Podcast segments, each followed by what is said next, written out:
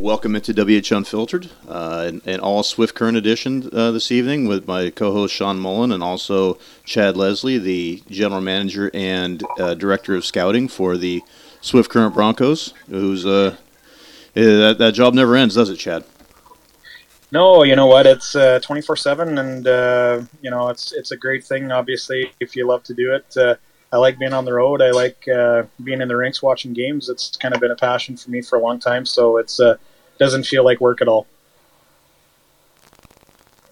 And you're uh, you're out on the uh, on the grind doing some, some scouting work as we speak, right?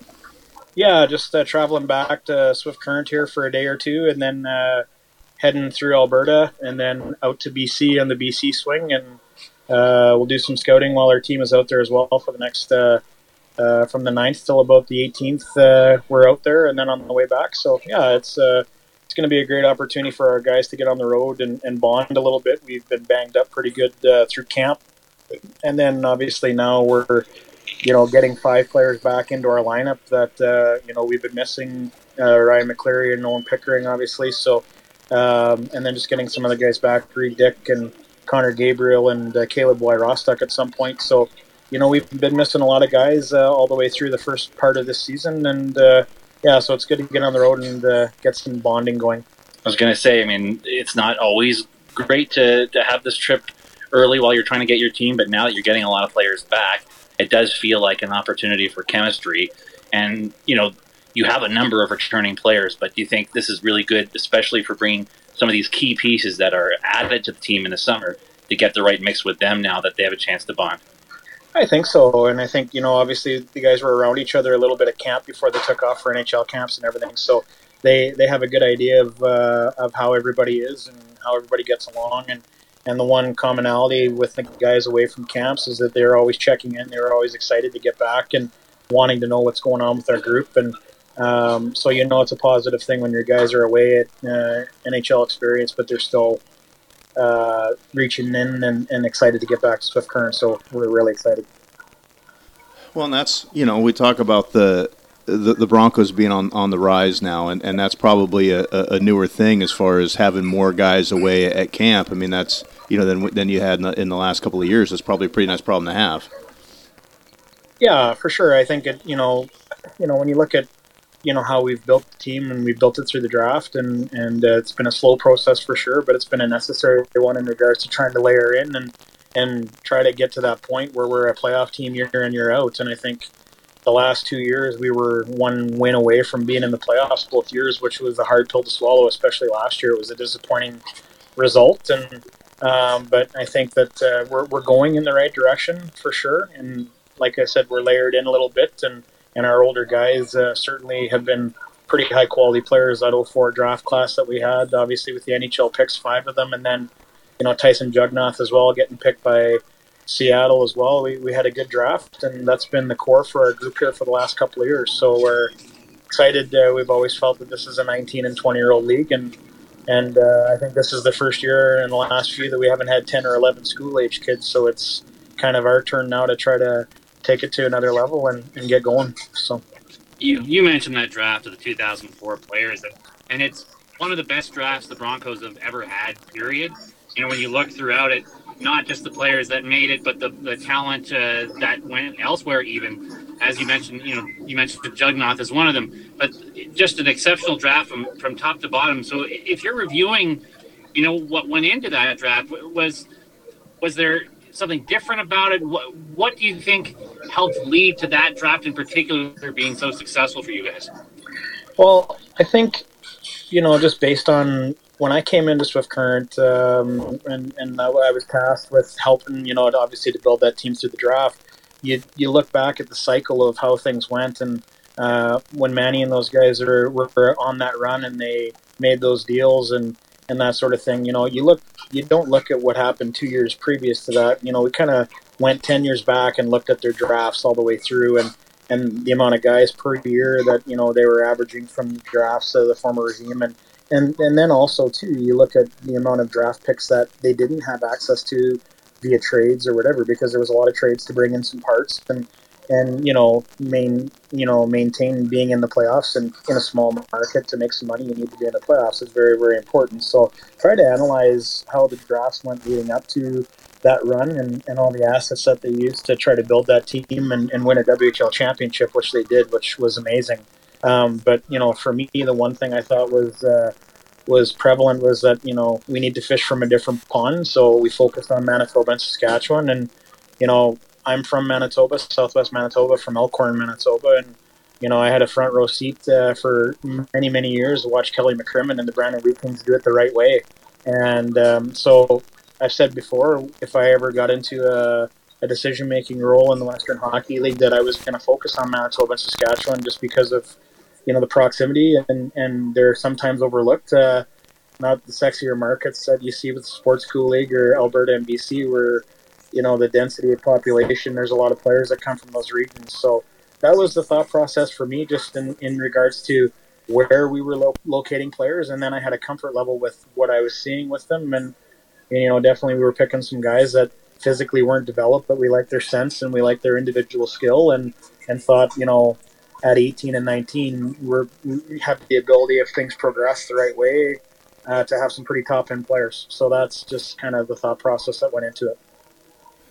I mean, you, you, you mentioned a couple of, you know, real, you know, common household names in our league, you know, with uh, with Manny Viveiros and, and uh, you know, over there in Brandon with Kelly McCrimmon, and, and if you can, yeah, if you can emulate the success that, that those gentlemen had, I mean, I mean, you're gonna you're gonna go a long ways. Well, yeah, and I, I mean, I, I think it's uh, you don't reinvent the wheel. I think you just try to look at teams and, and people that have had success, and you just try to emulate it. It's it's not rocket science for sure, and by no means do I think I'm the smartest guy in the room, and we obviously we haven't been in the playoffs and we haven't proved anything yet. So, but uh, you just try to do things the right way, and, and you look at people that have done it the right way, and, and I think you just try to follow that. It's not often you get a player drafted as late as you drafted Owen Pickering that turns into a first-round draft pick. So sort of talk about the story of, of finding him and and what made you believe that he could be the kind of player he's turned into. Well, I never imagined that Owen would end up being six foot five. Let's, you know, put that out there right away. Obviously, that's uh, just one of those things that just happens and you get very lucky with. But, you know, I thought he'd be six foot one. His dad's a big guy, mom's, you know, tall, and uh, I knew there was going to be some size there. But he was five seven when we drafted him, and you know, he was playing on a team in Eastman that uh, their top deep pairing at that time was Denton Matejchuk, uh and Spencer Penner. Now Spencer Penner went in the second round to Seattle, and that was a pretty prominent pairing on that team, but Owen was on that second pairing. And, and I just liked his sense. I liked the way he thought the game, his puck skill and his decision-making I thought were really good. And you could just tell, you know, a lot of things were based on lack of physical strength for Owen. So um, he was uh, probably, if you ask my staff, he was probably one of the most important guys for me to get. But, you know, fortunately we, we, you know, made a, a choice as to where we thought we could get him. And uh, based on, you know, players that were similar in regards to him uh, out of Manitoba, we just felt that that's where we could get him. And we were very fortunate we were able to get him in the ninth round. But I believed in him uh, always as being a, a really good Western League player. And then obviously, you know, he grows to be six foot five and then gets on everybody's radar and ends up being a first round pick. So um, I thought for sure we had a good junior. And Uh, but obviously now we have uh, an N H L er on our hands, and it's, again, a story that uh, you believe in the person and the family and the player, but you get lucky with a couple of things that happen, and um, I don't think anybody would have predicted that he'd be a first-round N H L pick when we drafted him in the Mountain Draft. So. Well, that's the that's the, the key. I mean, when we talk to G Ms on uh, around the league on, on the show, I mean, it's, you know, you, you, how much of it's identifying talent, how much of it's, you know, refining the talent and developing the player, you know, once you have them in your system, and then how much of it's just, you know, luck as far as, you know, growing into a, you know, a really desirable size like that. I mean, it's kind of, you know, you got to somehow hit on all three things to, to, to make these things work. Yeah, for sure. It's, it's, it's, it's a, a huge amount of luck for sure. And, Uh, but if you believe in what you see and, and how you evaluate uh, and you stick to it, and if you're making some mistakes, then you got to figure out pretty quickly what, what went wrong. But if you find commonalities in players and and uh, and, and, and how you're looking at things and comparables, I think uh, you can get some things figured out pretty quickly. When you came in to start working with the Broncos um, after your time, you know, elsewhere in Verdon and in, in Saskatoon, I mean, it was a time of complete upheaval. You know, the team threw all their chips in the middle to win the championship in two thousand eighteen, and it, it left you guys trying to mine every corner of the world you could to, to find talent, and going through a couple of years where you just had to accept that you weren't going to have a lot of skill in your lineup. So, you know, when you came in, yourself, the scouting staff, Dean Brockman, you know, what was the process in order to, you know, start this trip back to where you can be among uh, the better teams in the league again? You know, knowing it was going to be a long journey, you know, did you guys have a kind of a sit-down strategy session to, to map out the way to go? What was that? What was that like from the beginning of a total rebuild? Well, I think we knew that we had to be patient, and, and if we were going to build it through the draft, then obviously we weren't going to be able to use some assets to go out and acquire, you know, uh, a Band-Aid to, to cover the hole in the dike or whatever, you know what I mean, the bubble, bubble gum to, you know, to plug the hole for a short period of time. So we knew that we were going to have to take it on the chin a little bit. Uh, obviously, I don't want to, you know, Uh, disrespect any of uh, those players early on that came in and, and did a tremendous job for us night in, night out with their work ethic and compete. And we just didn't have enough depth uh, a lot of nights. And, you know, early on in games, I felt in the first couple of years when we were rebuilding, our guys worked hard and played very well, and we were right there with some teams. And then, you know, just at the end of the games, we saw some separation where our minutes, uh, where guys should be playing these amount of minutes, ran out. And, and uh, we just ended up on the wrong side of things for sure. So, it was long, it was tough, pride swallowing for sure when you're losing a lot of games, and it's hard to find positives a lot of nights. And um, but we knew, you know, that was the way that we had to do it for a couple of years, just use our assets as much as we can for draft picks and, and uh, some younger players if we could bring those guys in. So that was the plan. Um, and obviously we had a couple of trades that uh, were very fruitful for us. Uh, the Joel Hofer trade, you know, just talking as a group as regards to maybe take a, a, a one last first-round pick in that deal to get a couple extra picks later on. I believe, you know, those six draft picks that we got from that trade, uh, you know, helped us substantially rebuild, I think. And um, but, you know, just trying to figure things out as we were going along, being patient and, and not being focused on results. I think that was huge, uh, just on the process of how we were trying to do it. But, you know, we made mistakes too. I mean, the one thing I'll always talk about is uh, – you know, we brought Drew Englot in last year, and, and uh, that character and compete and that leadership uh, quality that we had, you know, probably we should have uh, brought uh, some guys in like that, you know, a couple of years earlier for that oh four group and everybody else that came along after, just to give those guys an opportunity to be around that. Um, so we we did a lot of things right. We did a lot of things wrong, too. We made a lot of mistakes and, and tried to learn from that uh, as quickly as possible. But, uh, you know, I, I think that being patient and just understanding where we were and, and not getting too focused on, on a result and, and not letting our ego get in the way of, of what the plan was. There definitely was a plan for sure. You know, it's it's interesting to, to see to hear you say that, Chad, about, you know, making mistakes and being cognizant of it. I mean, you know, here we are, here we are three, you know, guys of the, roughly the same age. Like, you know, we don't, you know, all prairie guys too, and we don't, well, I guess Sean's not a prairie guy, but, you know, we don't, like, admit mistakes. Like, it's and always... I hear about that all the time. So. it's it's always somebody else's deal. Like, you know, it, it and, and it's it's kind of like, it's it's kind of refreshing to, uh, you know, to be able to, to own something. I mean, that's that's the only way we're going to, you know, on, on ice, off ice, I mean, that's that's the way we're going to grow and, and develop, is to, to be cognizant of those things. And it's just it's just interesting, you know, hear, hearing you, you, you talk about it in that way. Well, I think it's important. I mean, you know, it, it's important to make mistakes early, you know, to to to be able to understand why you made it, you know, the decision-making that went into it, and reevaluate and kind of change your train of thought and, and get on the right track. It's it's always so important, I think, for young scouts or guys scouting to to have, you know, that five-year window of players from fourteen to nineteen, that first cycle that you go through scouting, just to see, hey, and, and the one thing I always try to make sure that guys understand is put your thoughts out there. You know, Don't hide behind, you know, sitting on the fence. And then if he turns out, say, well, I knew he was going to turn out. Or, you know, be bold, be, you know, make some predictions as to how you think guys are going to turn out. And if you're wrong, well, nobody cares. But, you know, you just got to figure out quickly why you were wrong and reevaluate and talk to guys that are right more times than wrong. Um, and I think that's so important to make a lot of mistakes early, just to, to bounce back and, and figure out why quickly. And, and then I think you're going to be on the right track. But, you know, I've always been a big believer of servant leadership and understanding that, you know, if things are going good, then it's, you know, my players and it's my coaching staff. And if things aren't going well, then it's on my shoulders. And that's just the way it needs to be. So.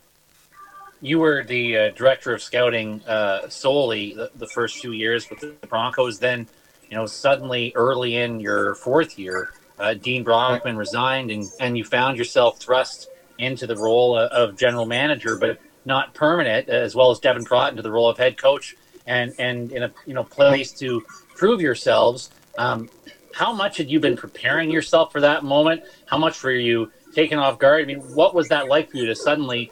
You know, it, it doesn't often happen that you're a month into a year and suddenly you're taken over as a general manager. So what was that experience like for you and Devin, and, and how do you reflect on that year?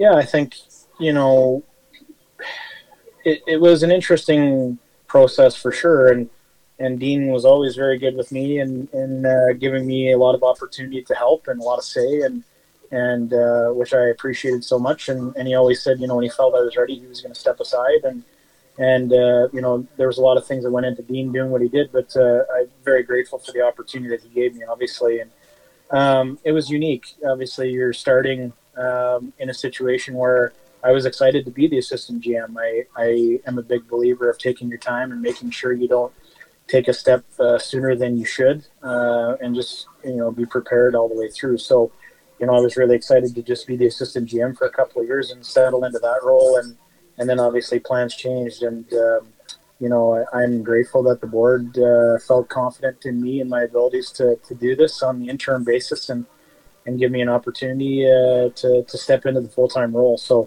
um, it was it was interesting. It was um, something that I think I, I appreciate all the experience that I had in junior A in regards to being, you know, an assistant G M, a director of player personnel, running drafts.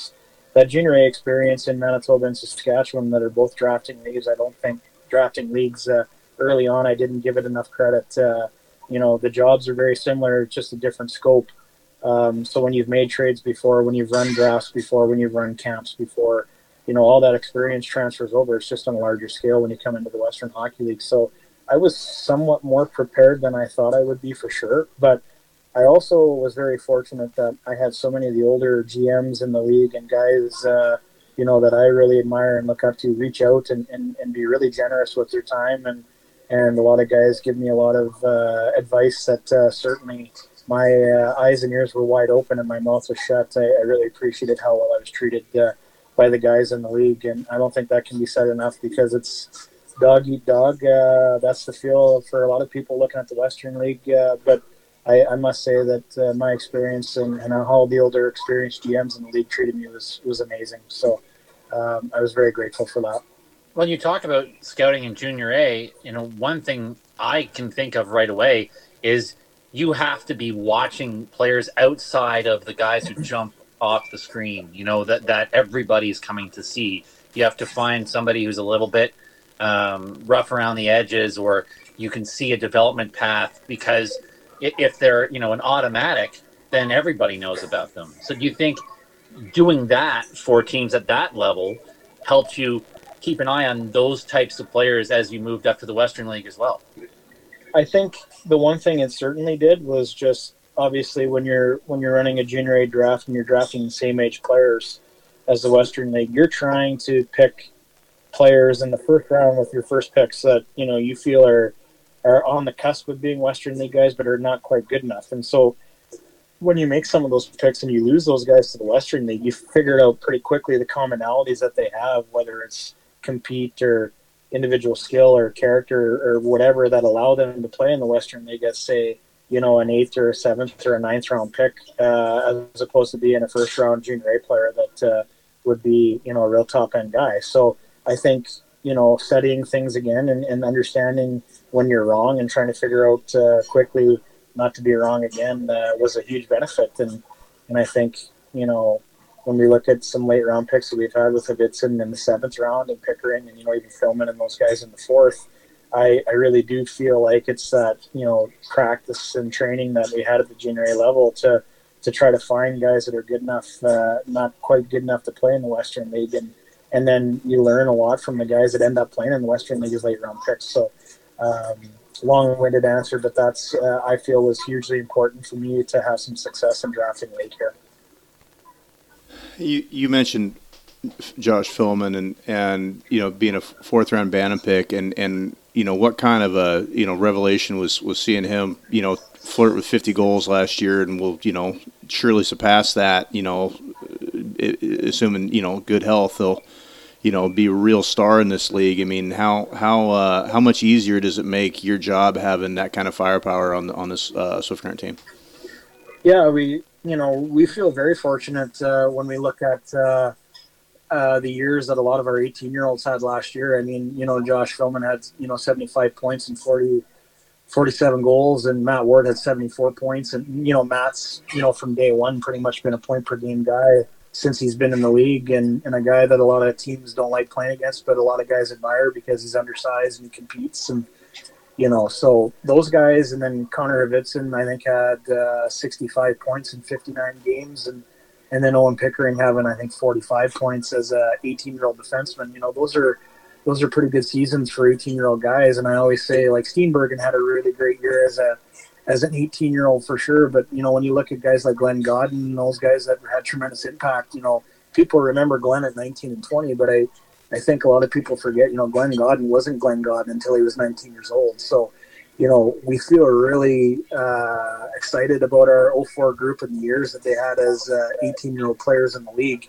Um, and Reed Dick, I think, too. You, when you see Reed this year at camp, unfortunately he was injured early, but you just saw a different kid in Reed coming in at nineteen than you saw at eighteen. He was a man now, and where he's looked like a boy every time he's come back. So, you know, we're excited about the progressions that those guys had and the experiences that those guys had as eighteen-year-olds uh, when we're looking at our group this year.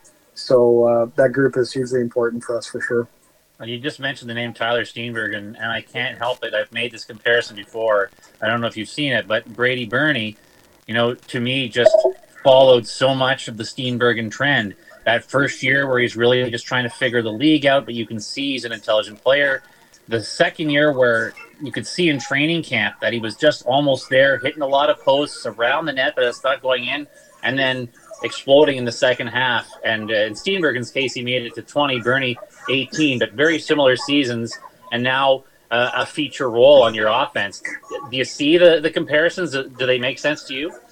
Well, I think, you know, obviously you would understand that comparison more than I would, with me not maybe seeing Steenbergen enough at eighteen and seventeen for sure, but you know, I'd sure love Brady to have an eighteen-year-old season like he had, there's no doubt about it, but uh, definitely we see a progression. And with Brady, we always talked about what things would look like at seventeen and a half and then eighteen and a half. And, and it's like lack of physical strength, obviously, and, and just getting, you know, comfortable getting on the inside of the game a little bit more. Sometimes as a younger player, Brady got stuck on the outside of the game, which is normal for an undersized player. But the one thing I really appreciate about Brady is his work ethic in the off season. And if you look at his lower half and, and, uh, and, uh, if you look at his lower half and the work that he's put in, you know, you, you'd understand why, you know, he's starting to really uh, turn it up a notch here. Uh, but um, that's uh, that's exciting, and I think that's, you know, work away from the rink that Brady has done in the summertime that's allowed him to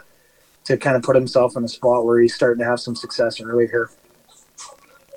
Is, is there still the the Steenbergen burger in the in, in the rink? Is that the the, the, the Steenbergen uh, hamburger? Is that is that available? No, no, no. There unfortunately is not. Uh, we've uh, we've made the menu a little more streamlined, a little quicker for some quicker service there for sure. But uh, no, no longer. Too too many too many syllables.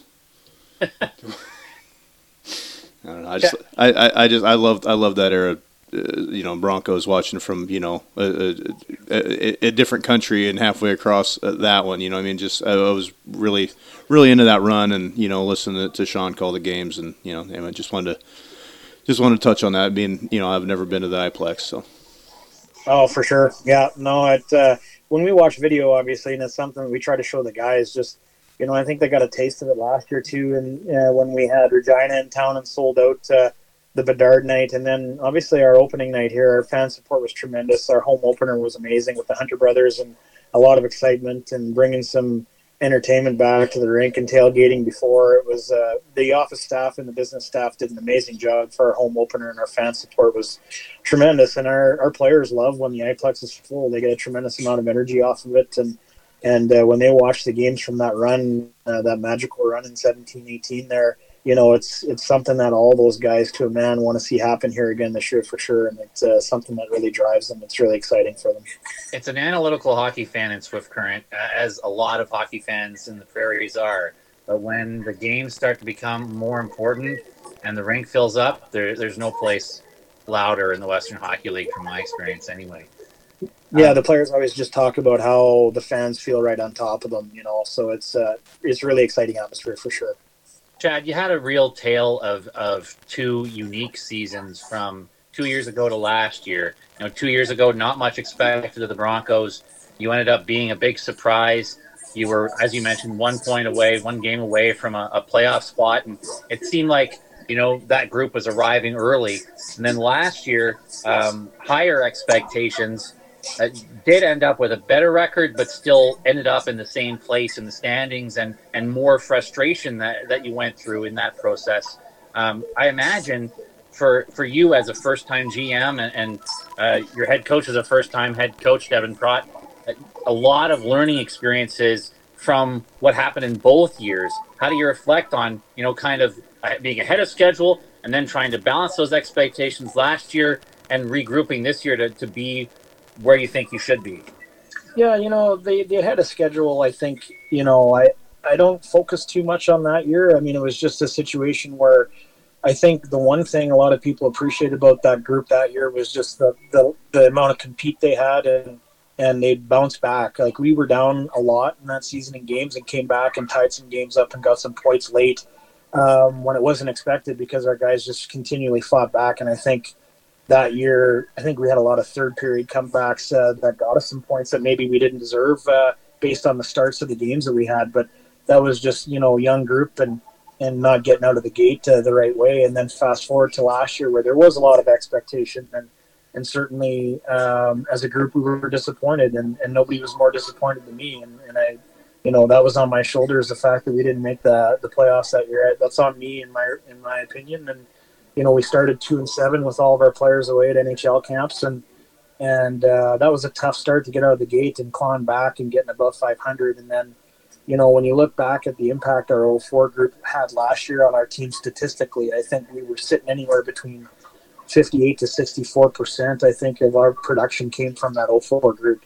And uh, a lot of nights uh, when some of those guys aren't in the lineup, guys getting suspended a lot, Josh Davies and, and being out of the lineup. And then uh, we had a stretch where Connor Hvitsen, I think, was out of the lineup for nine games. And I think we were like oh seven and two or something like that as well. So, I mean, while we were going through those stretches, you know, we're sitting there as a group saying, I really hope that this doesn't bite us at the end of the season. I really hope that this doesn't bite us at the end of the season. And, I mean, you can pip games early on where, you know, we're tied with Regina at home and Connor Bedard uh, breaks away from everybody and scores a breakaway goal with six or five seconds left in the game. And just those things that just seem to happen to us uh, as a group. And um, so I think reflecting on it, yeah, it was it was hard because the expectations were on us. And maybe, like I said, again, not having, you know, some older leadership uh, earlier on for those guys to help them out with those experiences, uh, you know, would have made a big difference. And so that's why I wear that. I think it's on me. And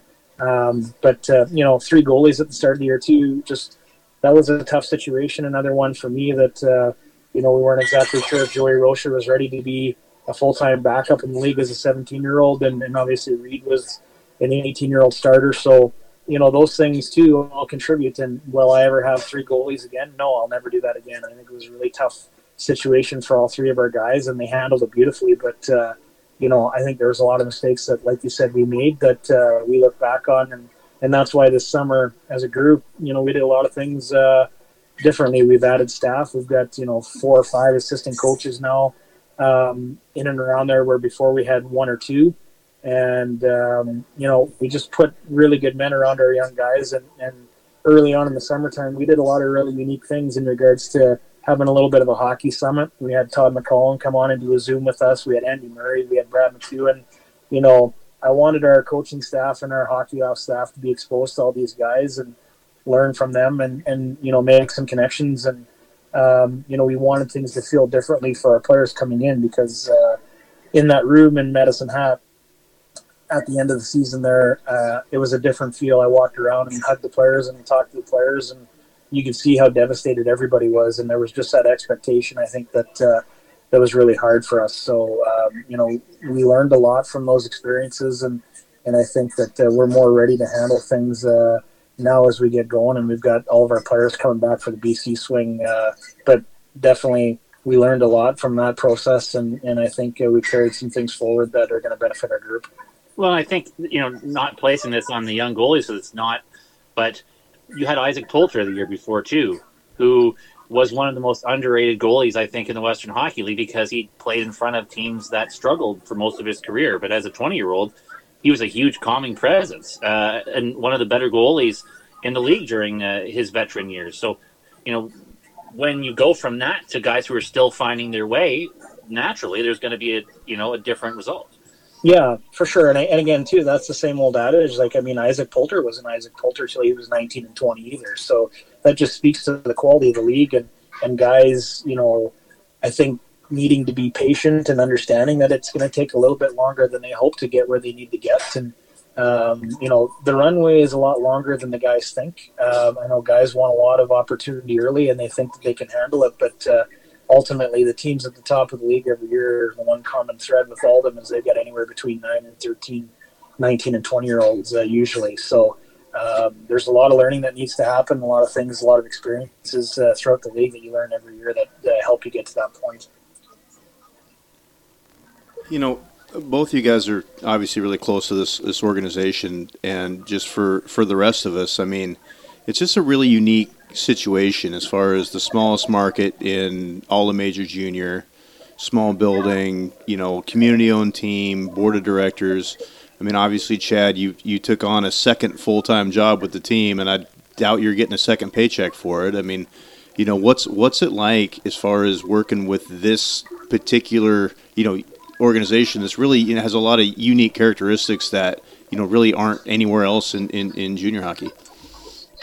Yeah, I, I, you know, I've always talked about how this is a dream job for me in regards to just a lot of the little, um, little things that have led up to it. Uh, you know, I've got a lot of uh, connection to Swift Current. Uh, grew up in Elkhorn, Manitoba, obviously, and we're best friends uh, growing up with the Kennedy family. So Troy, Sheldon, and Sherry obviously are like family to our family, and Um, you know, growing up as a kid, uh, we wouldn't get a chance to go into too many weekend games, but we were always there when Sheldon and Swift Current came into town. And I just remember, you know, watching that team warm up, full ice warm ups, and how talented they were and the speed and the skill they had. It was just amazing to watch those guys. Warm up was always my favorite when I was a kid, just full ice warm ups, and they were flying and they were so dynamic. And, um, you know, it's funny, we had a tournament champions, a big tournament in Elkhorn where a lot of teams that would come in and billet, and so we billeted Blake Knox one year, uh, which is really neat looking back on uh, as well. And then uh, when I went to start my junior hockey career,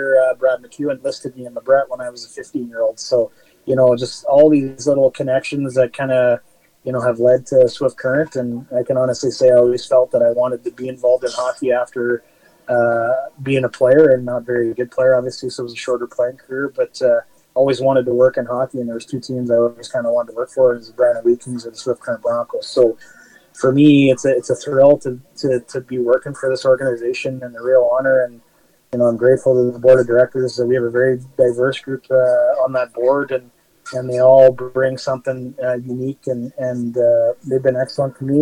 They've given me a greater opportunity. And if I'm being honest, you know, how daunting the task was Uh, after that championship season with all the assets that went out the door is probably a big reason why an inexperienced guy like me had an opportunity, because it's probably something a lot of guys that would look at with experience say, man, that's going to be five or six years of, of painful rebuild that, uh, you know, at that point in their career, uh, maybe they just didn't want to have uh, that opportunity. So I know why I got my opportunity. I'm, I'm a smart enough guy to realize that it's uh, it was an opportunity for me, for a young guy, to come in and cut my teeth, and, and I really appreciate it for sure. But uh, the support I got uh, from the board was tremendous, and, and their belief in me, obviously. And, yeah, you know what, I mean, I'm sure that uh, guys will make a little bit more in a lot of markets, but I got a, a really nice term from them and a lot of confidence from them in regards to doing the job and, and making decisions that are best for the Swift Current Broncos and not best for Chad Leslie trying to get another contract. So um, they've been amazing to me, and I've been very grateful. Well, and it's interesting you mentioned the names like Todd McClellan and Brad McHugh as people you connected with this summer and, you know, talked about uh, strategies to move forward, because so often these days in the Western League, it's become recycling, and not in a negative way, but coaches who have experience, whether in junior or at the professional level, managers who have more experience. It seems like teams are always looking for somebody who's done it before, but those guys uh, are an example. You know, Todd McClellan came from the S J H L, became a Zach Adams Award winner in the N H L through his time in Swift Current and beyond. Uh, Brad McHugh was with, you know, Notre Dame before finding his way to, to Swift Current and becoming eventually the top scout for Hockey Canada's World Junior team. So when when you and Devin, you know, look at guys like that who didn't have that previous experience and had the success and had great careers after their time in Swift Current, is that a pretty good model for you guys as guys who came in, you know, without that uh, existing junior pedigree but have been given this opportunity?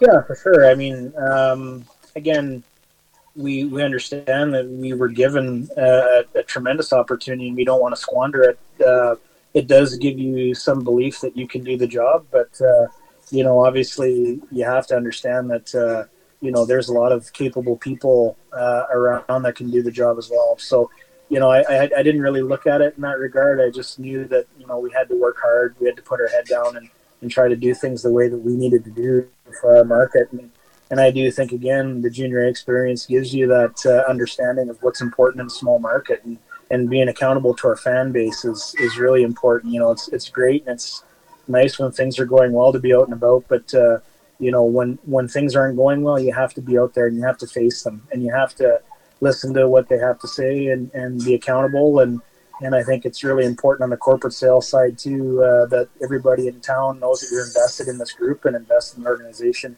and wanting to make a difference. And, you know, that uh, that uh, game in, in Medicine Hat last year, the very next day I was out and about with uh, one of our business uh, office people delivering uh, some calendars and team pictures to some of our corporate partners, and we were all disappointed, and, but everybody just wanted to be heard, and once they were heard and, you know, they knew that I was disappointed at well, they were good. You know, it's uh, it's important in a small market to be accountable, to be out there, to be facing people, and And uh, just that understanding of it, I think, is, is a really big benefit from from being in junior A and knowing that as well. So um, that's that's the experiences that I've drawn for sure. It's it's nice knowing that those guys had success, but uh, you know, by no means do I believe that I'm going to have uh, the success that a Brad McEwen had, or, you know, Devin would love to have uh, Todd McClellan's success, but uh, you know, it gives you some hope. But uh, certainly, we just have to focus on the job at hand and, and try to make our team better every day. And, you know, the process really is more important than the result. And,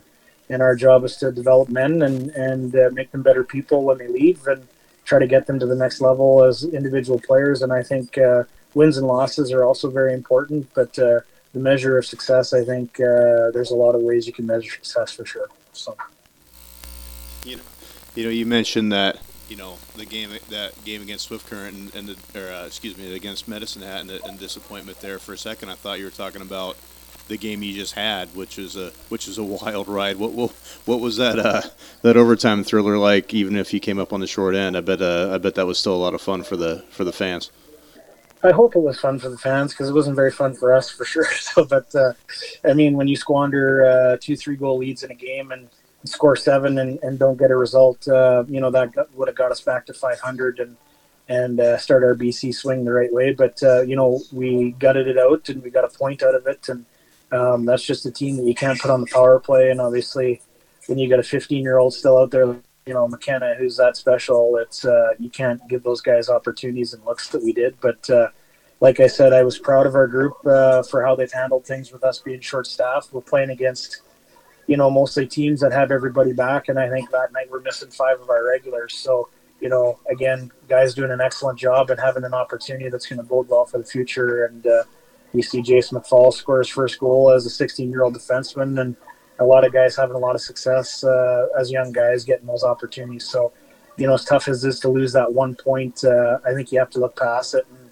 view the experience as a positive one for our group.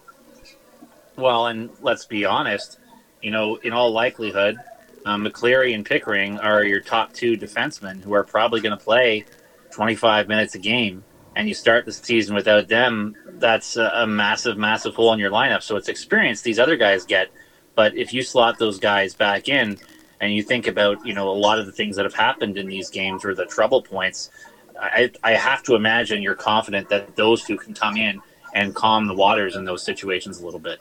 Yeah, I think the minutes is the most important thing you mentioned there. I mean, you know, probably you get, you know, fifty to fifty-five minutes out of those two players. A lot of nights Pickering played thirty-two minutes, thirty-four minutes last year for us. So not that we want that. That's not optimal for a guy to, to perform well and, and sustain it. But, uh, you know, those two guys will come in and, and calm things down for sure and, and give guys like Peyton Kettles, who I think has been tremendous to start the season, but give him an opportunity to play more manageable minutes, get some better matchups, and, and, and take a little bit of the pressure off for a sixteen-year-old defenseman coming into the league. So, you know, Fluker as well is playing a ton. A lot of guys are playing a lot of minutes, and uh, I think it just puts everybody back uh, uh, to the point where they're playing minutes that are manageable and, and they can have success. Do you see a connection between uh, the way that Kettles plays and the way that Pickering uh, developed as well? You know, that kind of defenseman who plays in every situation, skates well, just smooth. And is there an opportunity uh, for him to kind of mirror Pickering in his development? I think based on the opportunity that both of them get as young players in Swift Current, and then, and you know, I, I think Peyton uh, is going to be more insulated than, than Owen was. So uh, a lot of nights in the hub, which, you know, obviously I think when those guys came in, that being a twenty-four game season in the hub, you know, Owen had an opportunity to get that sample size where we had a lot of defensemen go down, and, and he played a lot of minutes, but he also only had to do it over a twenty-four game stretch. So I, it'll be interesting to see where Peyton's at in game forty and game fifty, uh, just being a young guy and being new to the league and the travel and, and having to deal with coming home from a late trip and going to school and having to be at the rink for practice and working out. And, you know, physically, it's going to be interesting to see after game forty how he stands up to that. So I think their situations are a little bit different. Um, but uh, I do believe that, you know, when the when at the end of the day, they're going to be in very similar situations in regards to draft and, and uh, how they progress and, and being N H L players. I believe, I, I firmly believe that they both have that opportunity. Well, I think it's fair to say, you know, fans have to, when evaluating the next group of prospects after the oh fours, have to understand that those guys are not going to come in and get the same kind of minutes that the oh fours got. So you can't you can't look at the, the oh five draft or the oh six draft and, and those guys and say, well, how come they didn't match the production? I mean, not every draft is going to be the same, but at the same time, those guys are coming in and they're being more slowly fed into those roles, whereas you kind of had to throw the oh fours in the deep end. Yeah, for sure. I think, again, fortunate that it was a hub season and twenty-four games because uh, definitely it would have looked a lot different over a sixty, you know, seventy, sixty-eight game stretch uh, for sure. So, but um, it definitely uh, springboarded those guys onto their seventeen-year-old seasons, the opportunity they got at sixteen.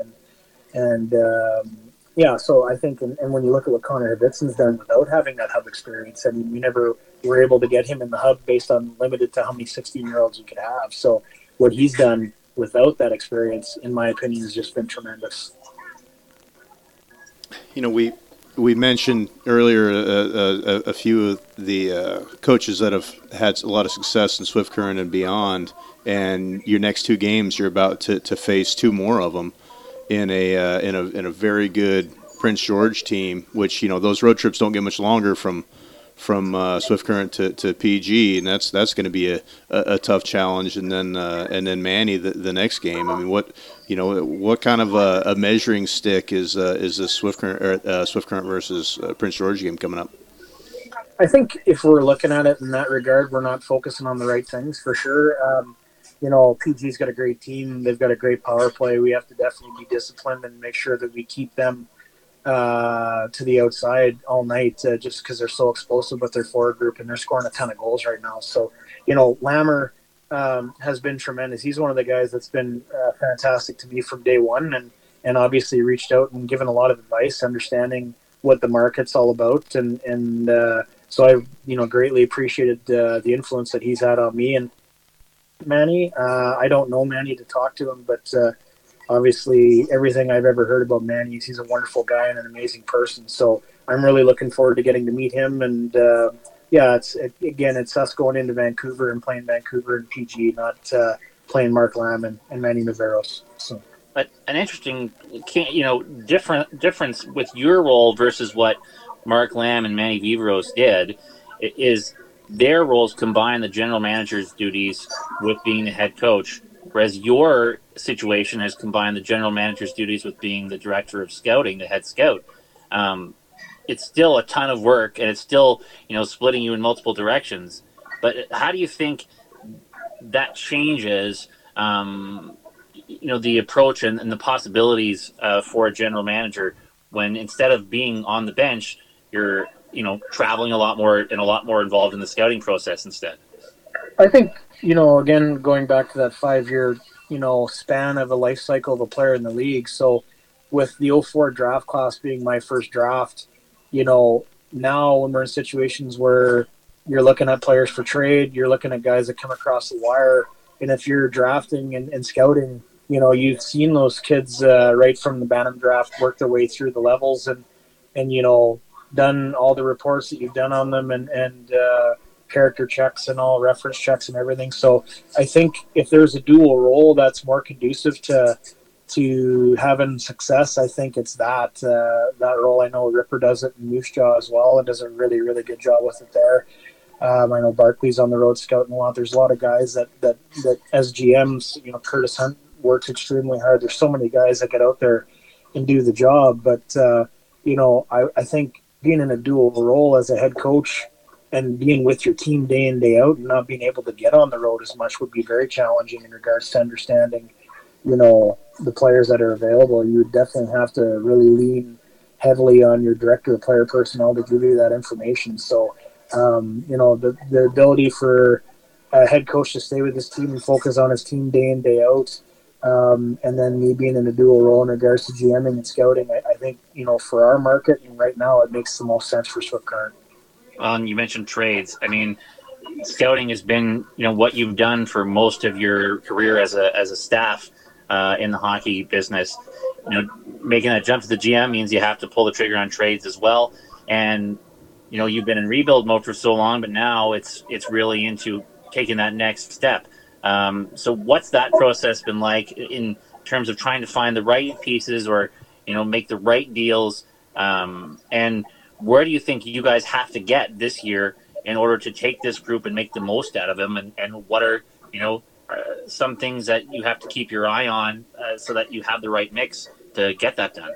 Yeah. And I think, you know, first of all, that when you come from Junior A and you've made trades in Junior A, like you make more trades probably in Junior A than you would in the Western League potentially. And so, you know, having that experience and analyzing and, and making those decisions and having those conversations, uh, you know, it's a different scope again, obviously, and you're talking to some very different people and, and some guys that have made a living uh, making some amazing trades and, and doing some things for their teams uh, near the deadline. So that's been an experience, obviously, uh, dealing with some people that I admire and have looked up to for a long, long time, but, you know, still have made a lot of trades myself and I'm comfortable with it. Um, so that was fine. But uh, as far as understanding what we need to do as a group for our team this year, it, obviously Ryan McCleary addressed an issue for us. You know, Tyson LaVenture hopefully is a twenty-year-old guy that, uh, you know, scored twenty-five goals last year, and he's had a slow start in regards to being injured in camp and everything. But, uh, you know, making those deals early to give us a little bit of depth, but not seeing our full team uh, six games into the season, this B C swing is going to be really important for me to see our full group and understand what we have and how things look when everybody's slotted in where they're supposed to be. That's going to give us a little bit more insight, but uh, obviously, you know, we're always looking to upgrade, and, and uh, we're very happy with the guys that we have here. And that's an important message for our guys too. Look inward. Don't be looking for us to bring somebody in that's going to do the job for you. Believe that we have guys here that can do the job first and foremost, and then we'll add complementary pieces for sure. So until we see our group and we see where we're at with our full group and lineup, you know, I think I can speculate, but I'm not willing to share that on, on the air right now for sure. So, you know, you mentioned Ryan McCleary, and, you know, as a Portland guy, I watched him, you know, grow up through his, his junior career and, and, you know, being, you know, Swift Current royalty and, and, you know, obviously the success that, that Trent had and, and stayed there. I mean, you know, what, what has it meant so far? I know you haven't had to, to, to see him on ice much, but what, what has it meant to, to the, the locals to have, uh, to have a native son come back, you know, after, um, after having success here in Portland?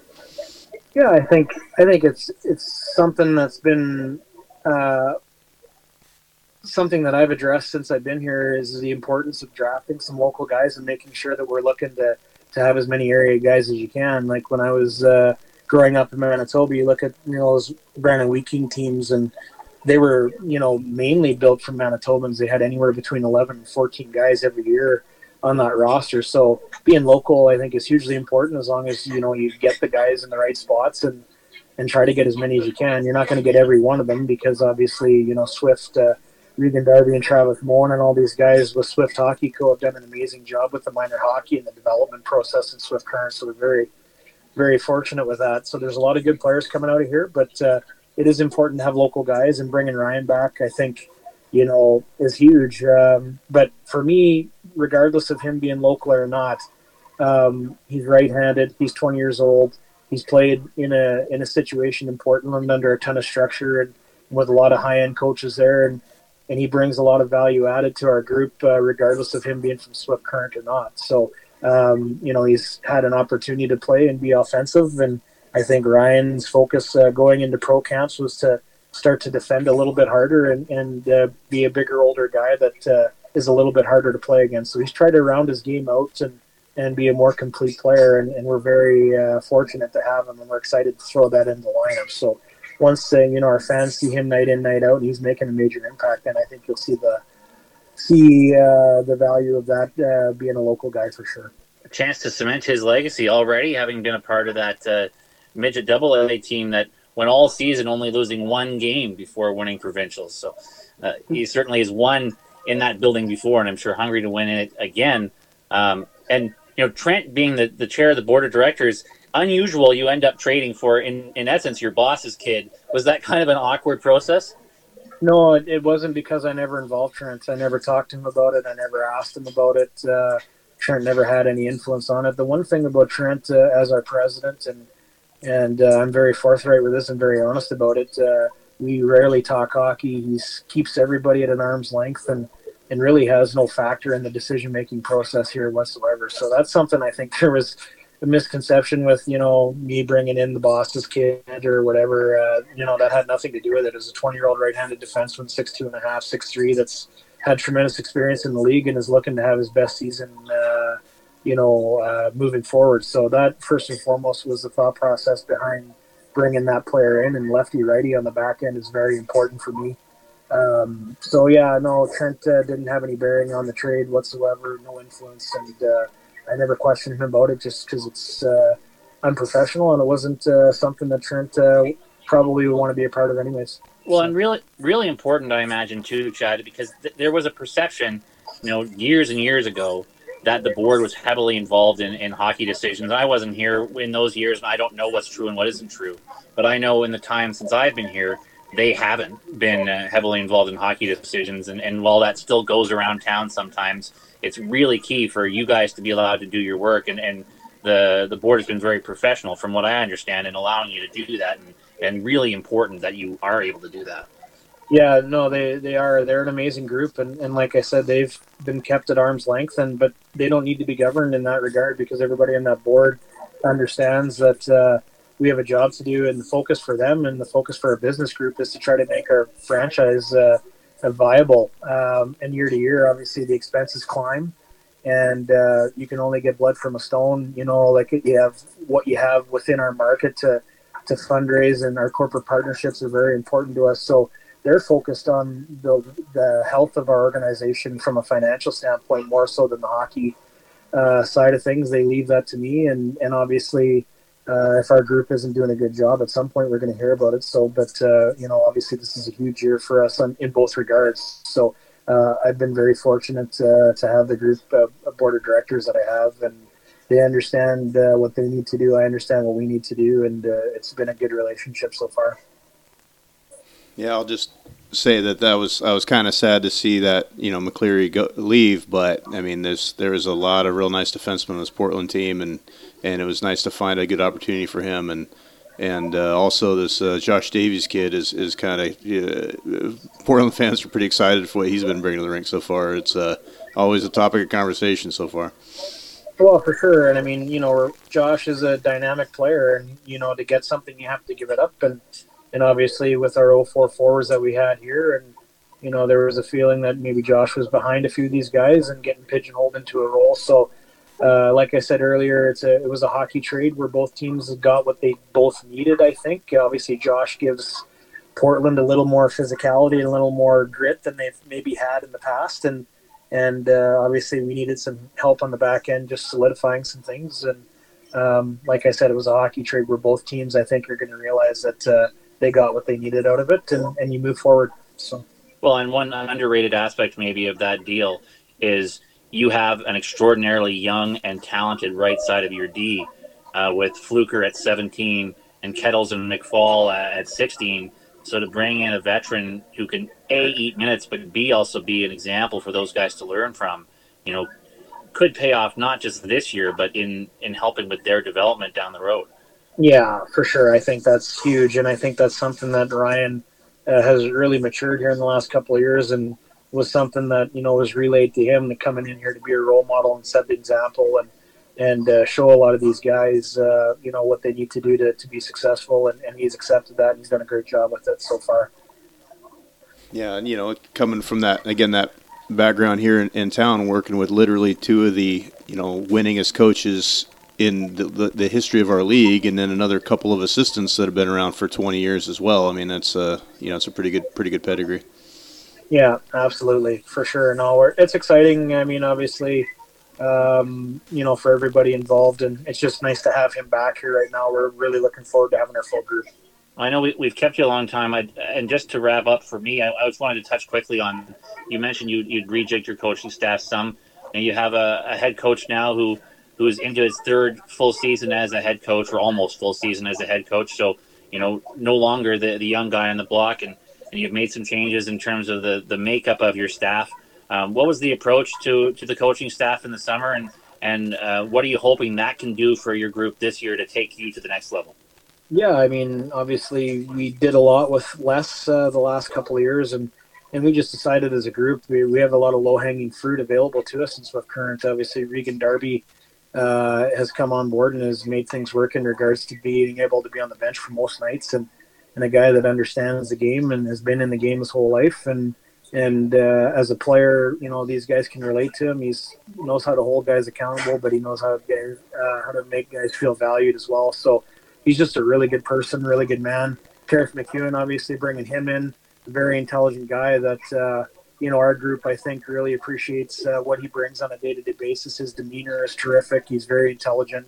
Um, and, you know, he's been exposed to James Patrick, who is one of the, you know, ultimate professionals in the game, and, and has learned a lot from, from his experiences in Winnipeg. And, and I think that's a group that obviously we've had a lot of success against, that Winnipeg group. Our team played them hard, and I know our young guys really looked up to that group as well, and kind of wanted to be a team that was very similar to that. So I think it's been a unique fit with having him, and then Craig Cuthbert coming on board as well, helping out in practice and mentoring uh, the guys in leadership. And you have all these guys in Swift Current, uh, a lot of low-hanging fruits uh, that want to help out. Travis Mullen uh, does our skill stuff on Tuesdays or whenever he can come in.